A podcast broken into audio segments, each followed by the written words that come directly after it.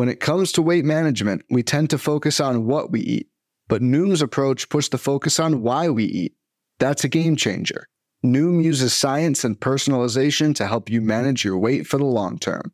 Their psychology based approach helps build better habits and behaviors that are easier to maintain.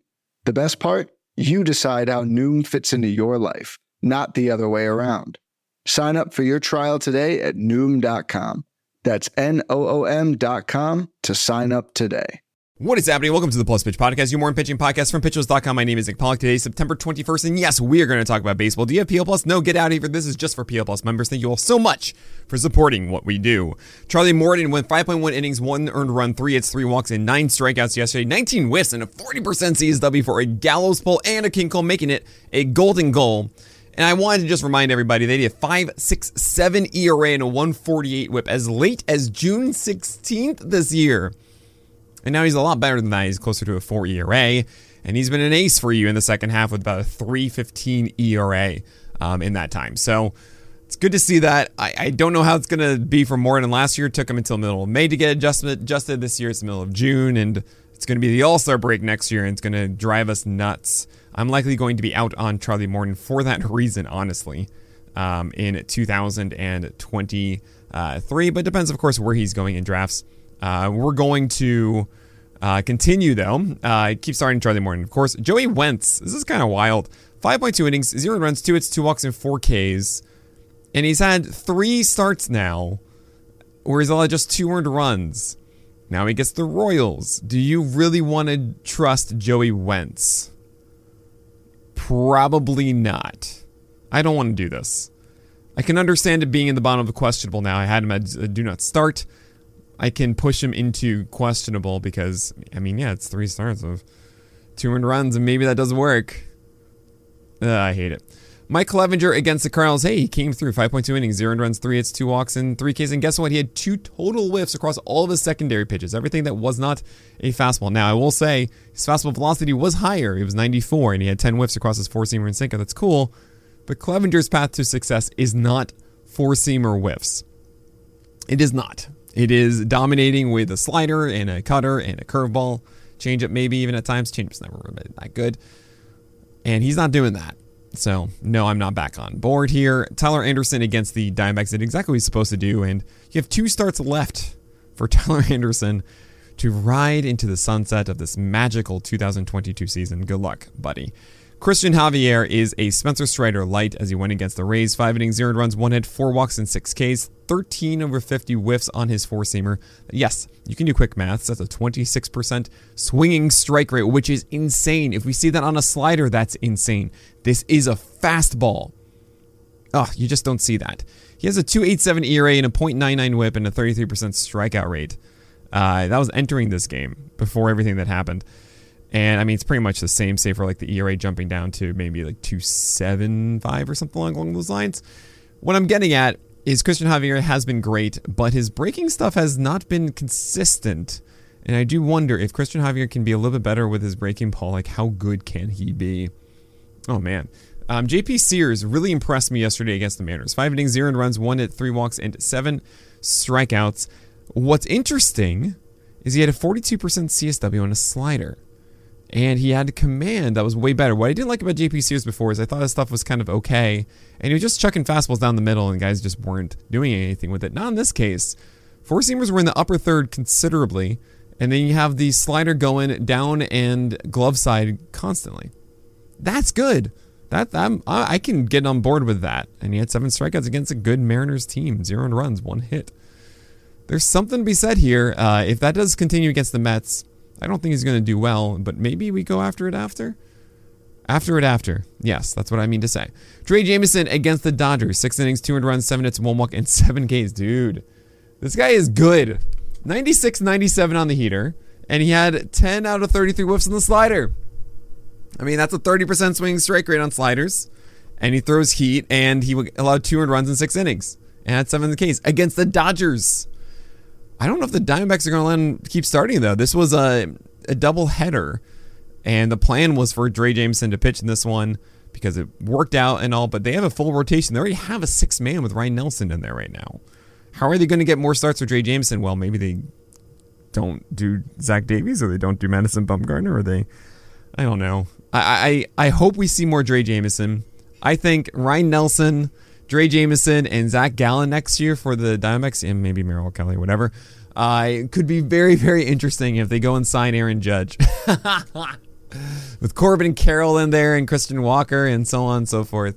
That could be very, very fascinating for the Diamondbacks very quickly. But as far as Drey Jameson goes, he does not have a locked start as far as I know right now. If he does, if he gets the Giants, I am so in on that. That'll be a probable start for me, believe it or not. So keep that in mind. Aaron Ashby, two innings, zero runs, one hit, two walks, two Ks, 41 pitches.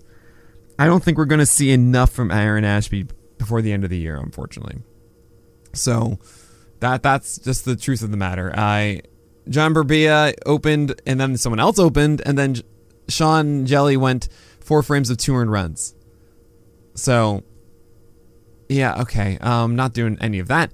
Patrick Corbin, it was weird to see like a double opener for a change. Patrick Corbin left his game early with back spasms. Poor guy. Erasmo Ramirez came in after. I haven't heard that name in ages. Pablo Lopez against the Cubs did fine. It wasn't the most incredible Pablo Lopez start. His fastball did get um, hit a little. And I mean by hit, just contact, right? 21 combined fouls and balls in play here for that changeup. And you want to see a little bit more whiffs on it. But still, 6.2 innings, 105 hits, 0 walks, 6 Ks against Cubs. Great. He gets the Mets now. And I know some people have hesitations because the Mets have crushed him this year. I get it. If you want to sit him, by all means, do that. I'm going for it. So let's do it, Pablo. Adrian, Adrian Sampson was a backup streaming option here against the Marlins. Six innings, one run, eight hits, one walk, three Ks. Glad it worked. I mean, yeah, you don't want the whip, and you only got three Ks, but you're doing it for the for the ERA, and that worked out. But you don't need to keep going after Adrian Sampson. I mean, he got singled out here a bit, and it could be worse against the Pirates, the Reds twice now. It's ooh, it, you keep flipping a coin. So if you want to just not do that anymore, by all means. Uh, Dylan Cease against the Guardians. Six innings, one earned run. Hey, yeah, all right. Seven base runners, sure. Three strikeouts. Uh, the slider had four whiffs over 39 thrown. And it's we've seen kind of over the last month Cease's slider getting a little bit worse. Not the 12 whiffs a game kind of thing. Uh, oof. I mean, he does get the Tigers next. So that should be the, the antidote for this failure, but or not failure, but this him stumbling, stumbling. But uh, yeah, it's um, I don't know. It makes me kind of wary of 2023 Cease if this continues. If he drags his feet through the end with that slider, because that's really it. The whole season to me is just the slider being usage going way up and it being super effective. Because the fastball in this was like a 19% CSW, guys. It wasn't so good or something. It saved him, you know. Uh. Nestor Cortes against the Pirates, five innings, one run, five hits, two walks, four Ks. He is at 87 pitches. To me, that's all you need to know. You go for it, even against the Jays. Probable start, all good. Luis Ortiz on the other end. We're gonna watch him um, here on stream after the after I finish this podcast. Five innings, one on run, three hits, two walks, and five Ks. That works.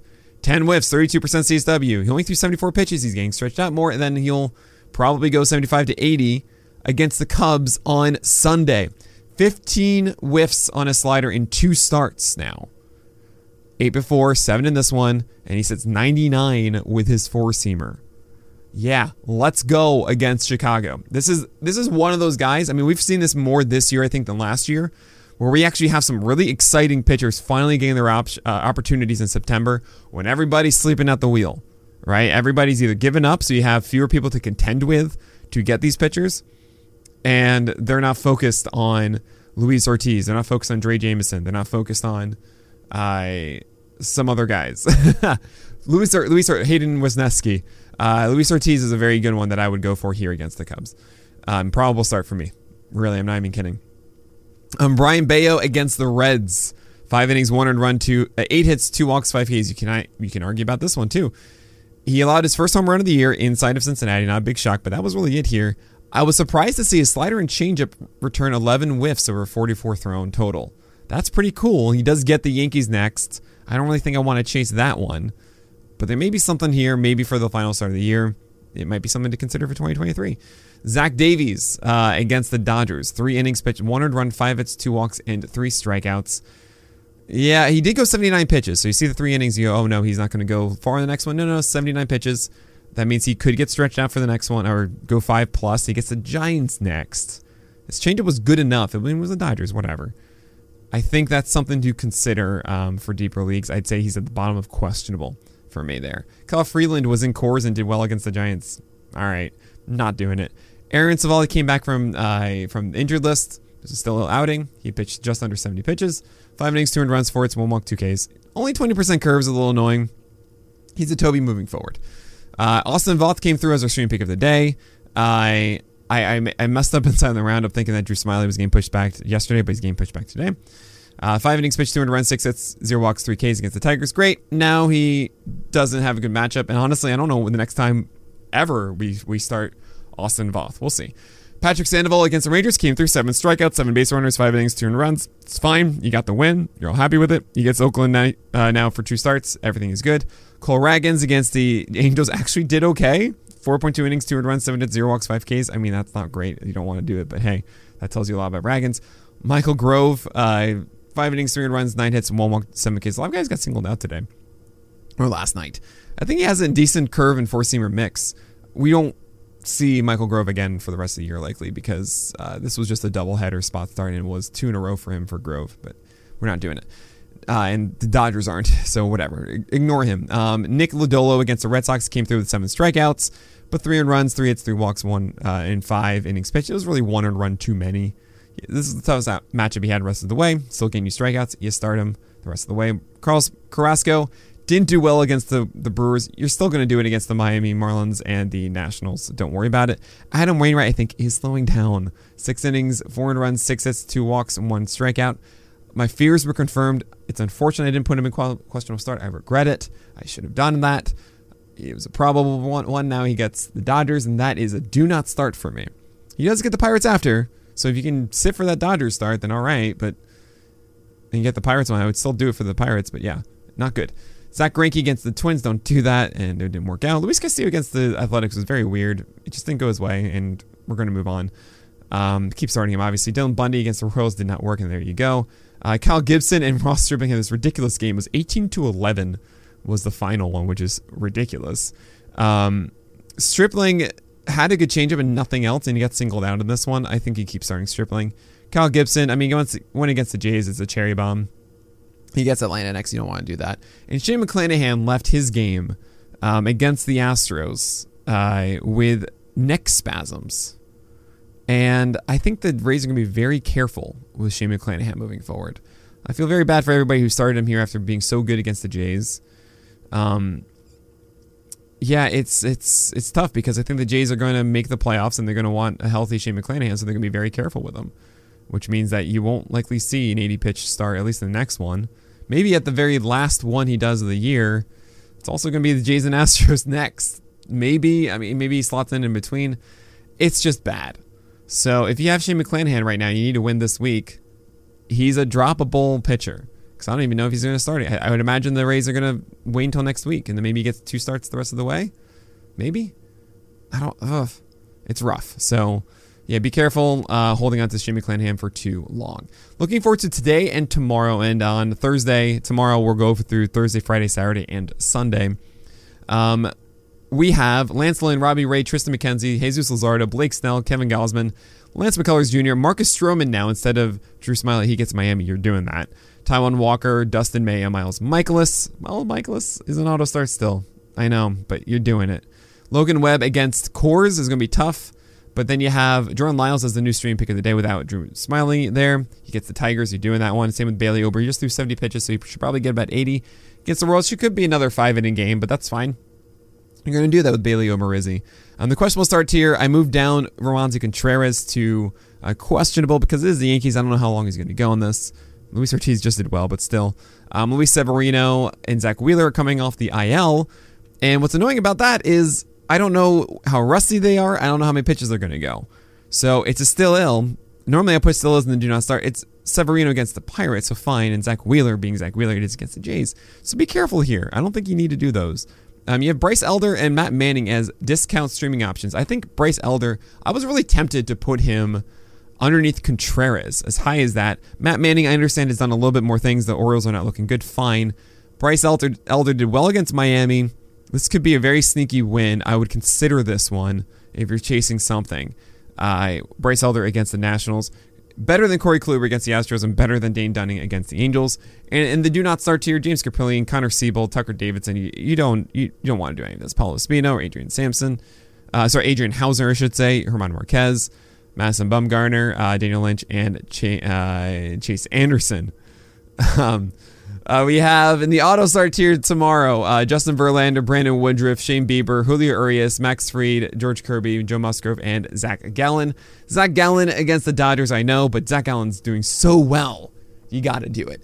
The probable start tier is really weird. You have Jose Berrios, Johnny Cueto, Jack Flaherty, Martin Perez, and Michael Wacha. All of them a good reason to not be in the probable start tier. I think if I have them, I'm leaning start. But if you don't want to start any of those guys, you don't have to. I understand your trepidation. It's okay. And the questionable start tier, I was even tempted to put Hayden Wesneski into the probable start tier against the Pirates. I I kind of like it, but then again, we've only seen him for about three games now. No guarantee that that's who he is. You know, I I certainly am guilty of expecting a player to be this guy now too quickly.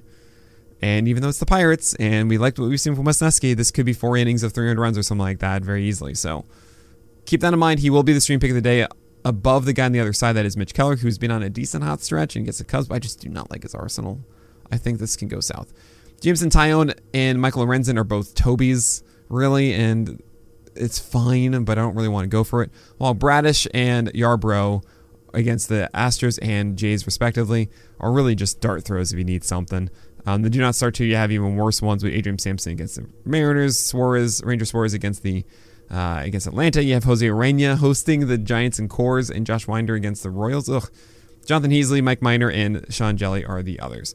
But all right, that's going to do it for today.